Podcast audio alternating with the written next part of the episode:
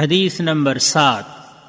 عن ابي الدرداء رضي الله عنه يقول قال رسول الله صلى الله عليه وسلم لا يكون اللعانون شفعاء ولا شهداء يوم القيامه صحیح مسلم حدیث نمبر پچاسی دو ہزار پانچ سو اٹھانوے۔ اسلام سب و شتم اور لام طعن کا دین نہیں۔ ابو دردا رضی اللہ عنہ کہتے ہیں کہ رسول اللہ صلی اللہ علیہ وسلم نے فرمایا، لعنت کرنے والے قیامت کے دن نہ تو شفاعت کرنے والے ہوں گے اور نہ گواہی دینے والے۔ فوائد نمبر ایک اس حدیث کی شرح میں محدثین کے چند اقوال منقول ہیں۔ ان میں سے چند کا ذکر درج ذیل سطور میں، ان میں سے چند کا ذکر ملاحظہ کریں۔ الف، وہ دنیا میں گواہ نہیں بن سکتے۔ اور ان کے فسق کی وجہ سے ان کی گواہی بھی قابل قبول نہ ہوگی۔ با، وہ اللہ کی راہ میں شہادت سے محروم ہوں گے۔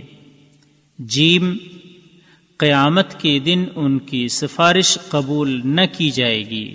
جس وقت کی مؤمنین جہنمی قرار پانے والے اپنے بھائیوں کے بارے میں اللہ سے سفارش کریں گے۔ نمبر دو، لان و طعن سے بچنے کی اس حدیث میں سخت تنبیہ ہے کیونکہ یہ حسن خصلت اور مکار میں اخلاق کے منافی ہے۔ نمبر تین، اسلام، دین شفقت اور رحمت اور تقوا اور بھلائی کے کاموں پر باہمی تعاون کا نام ہے۔ اور اس کا لعنت و ملامت اور گالی گلوچ سے دور کا بھی تعلق نہیں۔ راوی کا تعارف، ابو الدرداء رضی اللہ عنہ کا نام عویمر بن زید بن قیس انصاری خزرجی ہے۔ آپ مشہور صحابی ہیں۔ جنگ بدر کے روز آپ کی ولادت ہوئی۔ آپ حکیم الامت کے لقب سے مشہور ہیں۔ دمشق کے قاضی اور اس کے سید الفقراء کے نام سے آپ کو بڑی شہرت ملی۔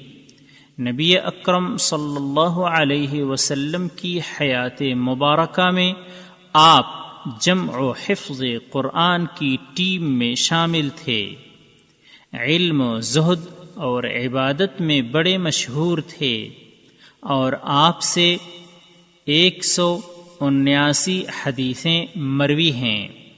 سن بتیس یا اکتیس میں بہتر سال کی عمر میں وفات پائے۔